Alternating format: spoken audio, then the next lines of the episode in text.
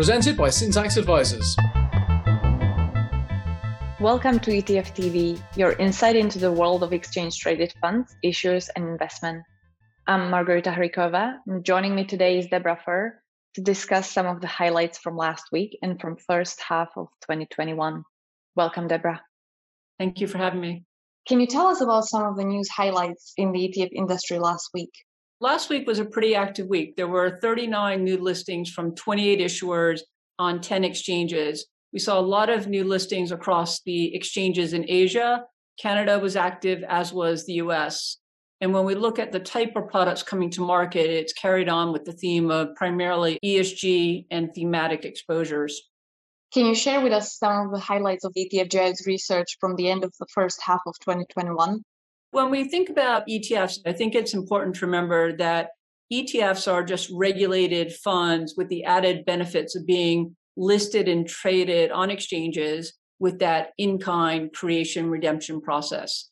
In most markets, they also provide daily transparency and they're cost efficient with small minimum investment size. We differentiate ETFs from ETPs in that ETFs are regulated funds products that are not structured as funds, which would be things like notes and partnerships and commodity pools, will often cause investors to incur different regulatory and tax treatments. And so it is important from an investor point of view, you understand the differences of the structure of the products. When we look globally, the ETF industry has reached a new record of 9.35 trillion US dollars invested. There are now nearly 9,000 products 18,299 different listings. There are 556 providers of the products. They're listed on 77 exchanges in 62 different countries. The compound annual growth rate has been 18.4%. In year to date, we've seen that the growth rate has been 17%. The US accounts for nearly 70% of all the assets. It doesn't mean investors are just using them in the US, but rather these are products that are domiciled there. Europe is next, and then Japan. And I think the important thing about Japan, which does differentiate it, is the Bank of Japan has been buying equity ETFs since 2012 and accounts right now for over 60% of all the assets. There has been discussion about the Bank of Japan cutting back on the purchases of ETFs. So it'll be interesting to watch at some point do they decide to unwind some of their investments.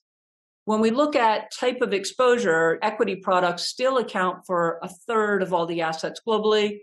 Then you have fixed income accounting for about 16%. Active was at one point less than 1%. Now it's 4.3%. In Canada, where ETFs have always been regulated like funds, active ETFs have traditionally been about 23% of all the assets. So that does vary significantly on a regional basis.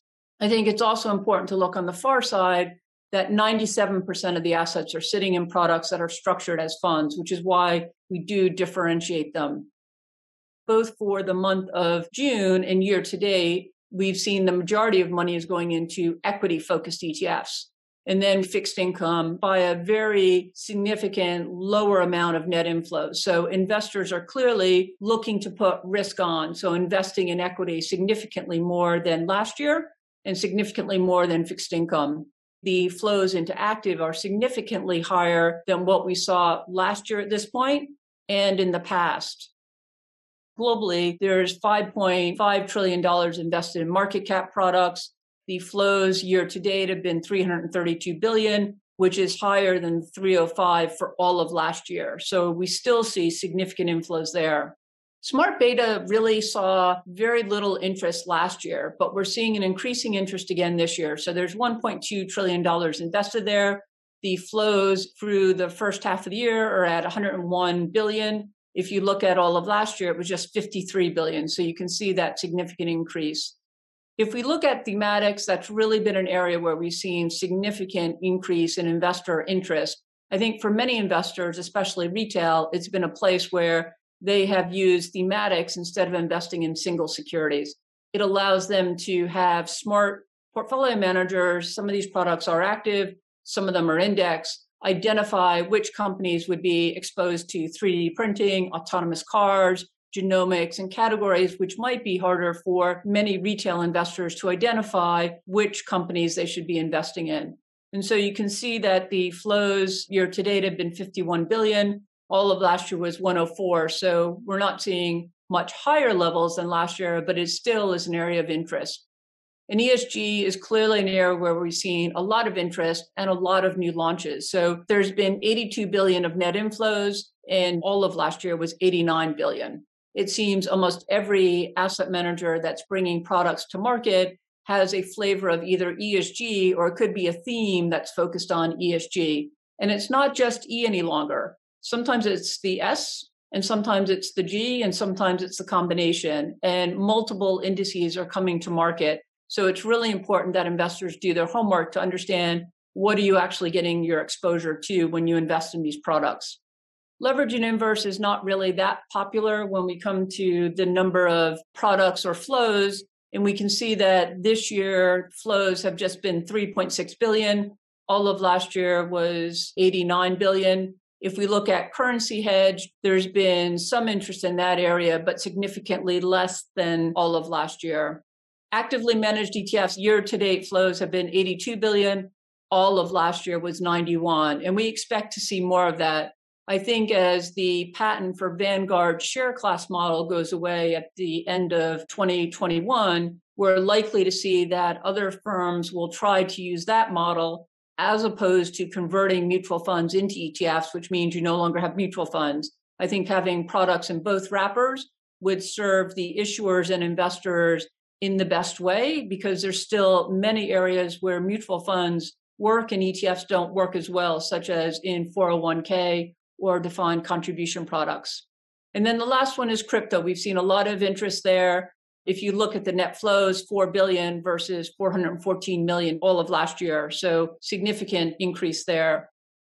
How big are some of the ETFs? What we've seen is there's often a first mover advantage. And as ETFs get bigger, they tend to get bigger and bigger and bigger. So out of that nearly 9,000 products, only 632 have individually assets over 2 billion. And if you were to add up the assets in all of those 632 products, it accounts for $7.6 trillion.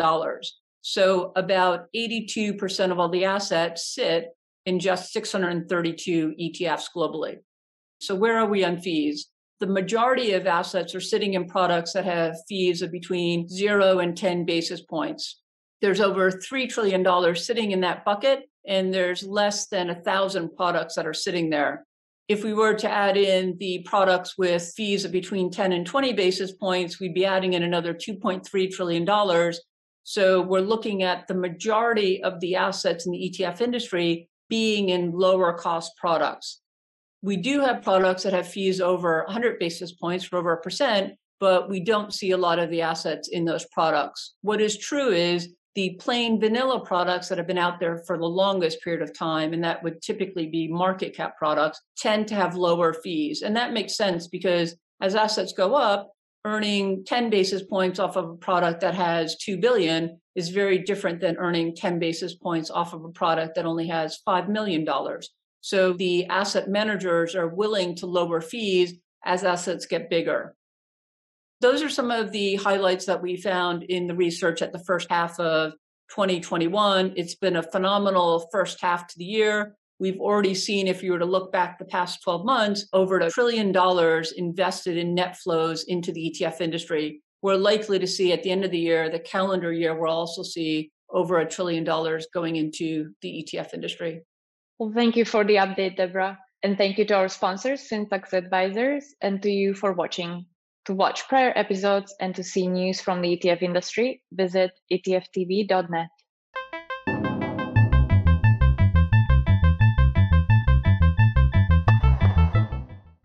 ETF TV News does not provide investment advice nor recommend products.